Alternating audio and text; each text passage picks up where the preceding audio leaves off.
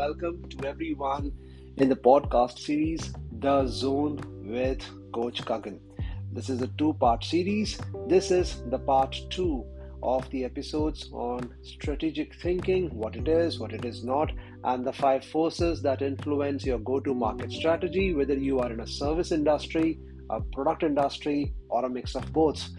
In the earlier part, uh, I spoke about in detail what is a strategy and the different types of contexts in strategy. I also spoke about the five forces at a surface level, the five forces that shape your go to market strategy, and I gone, went to, into the detail of the two of them, which is rivalry among existing competition and the bargaining power of buyers. In this second part of the podcast, we will talk about the remaining three forces that shape your go to market strategy. So here we go. Here is the number three bargaining power of suppliers. Now, typically in a, in a product industry and sometimes also in the service industry, we are dependent on certain suppliers for certain um, inputs, certain data, certain tools, certain uh, certain mechanics, certain parts. Now, when that happens, they, there are chances that while we nurture uh, our relationship with the suppliers, there's a high probable chance that the suppliers might cause a threat to the way we work in our own ecosystem.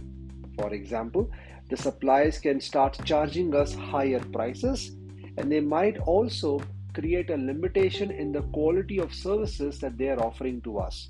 Now, please remember, we are quite dependent on our suppliers for their data input, their machinery, their tools, so that we can give the best of the services or products to our customer. So, when we experience a threat from our suppliers, then here is a solution for that.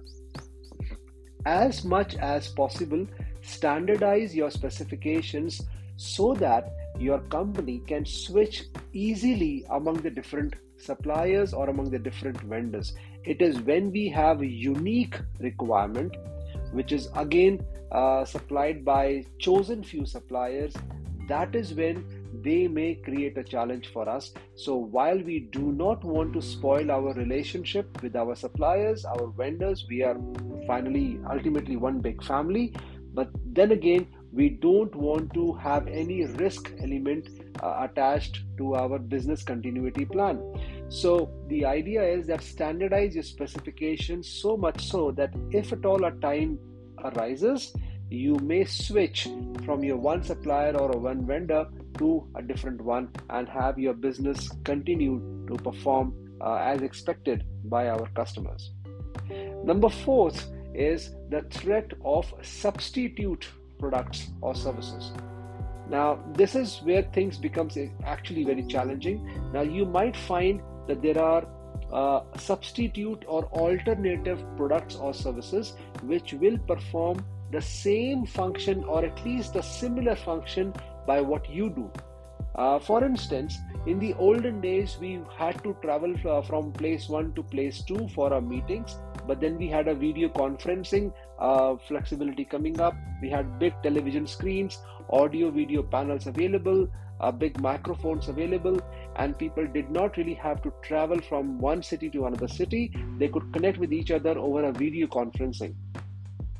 Today, for example, during the COVID years of uh, 2020 2021, we saw a remarkable shift in which the education sector was working and as well as the corporate sector the way they were working.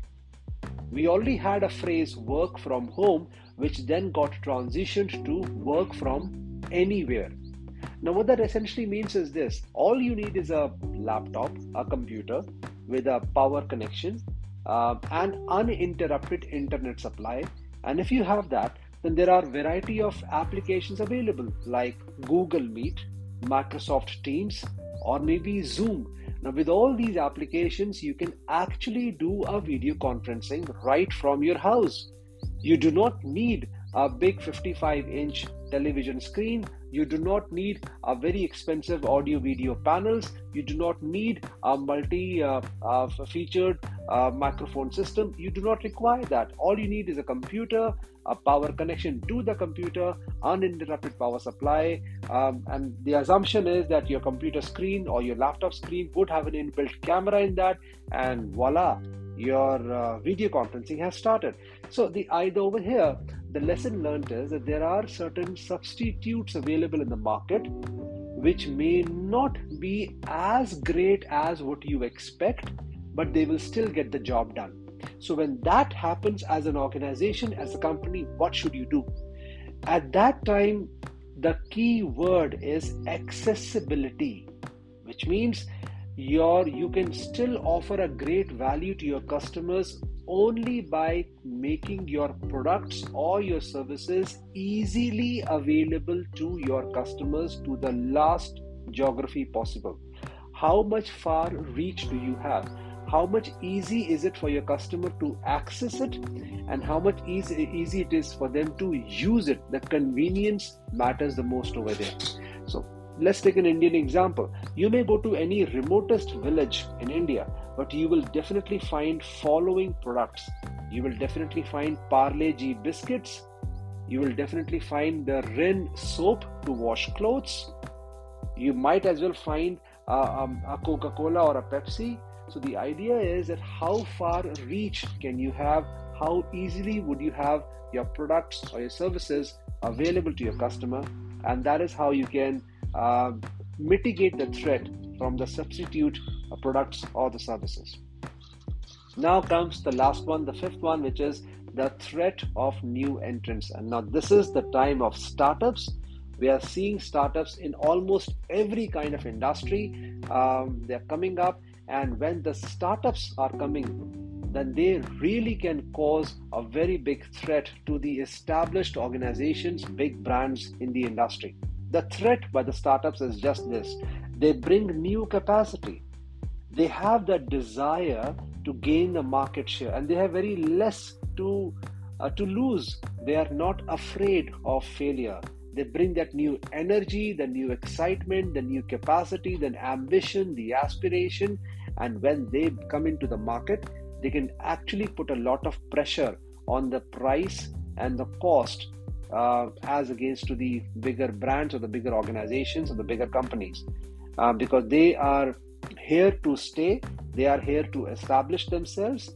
Uh, they have very less uh, to be afraid of from failures and they can start offering uh, technologies or offerings uh, at a much lesser price, which will cause a pressure. When that happens, for the bigger brands, for the established uh, giants in the, in the industry, do not take them for granted. Do not become complacent. Instead, focus on this.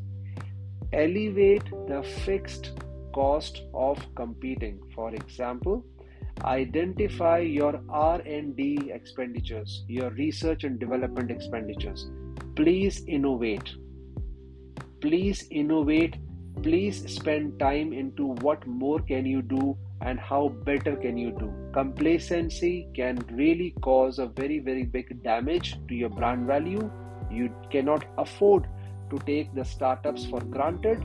You cannot afford to stay complacent. Do not take things for granted diversify adapt and move on. So spend money and your time of budget on your r&d research and development expenditures so that you can always evaluate what else can you offer how better can you offer. The moment you become complacent it becomes a very very big problem. Instead please look for the word adaptability please look for the word flexibility and keep innovating so, that everyone is a concluding part of the two part series of uh, the five forces that shape your go to market strategy. Once again, the five forces are the following rivalry among existing competition, bargaining power of buyers, threat of substitute products or services, bargaining power of suppliers, and threat of new entrants. Well, I do hope and wish that you found these two part series, this podcast, very much useful to you. Please do let me know what more uh, topics, subjects I can bring up for all of your uh, usefulness. Thank you so very much for listening in. Until the next time, stay safe and stay healthy.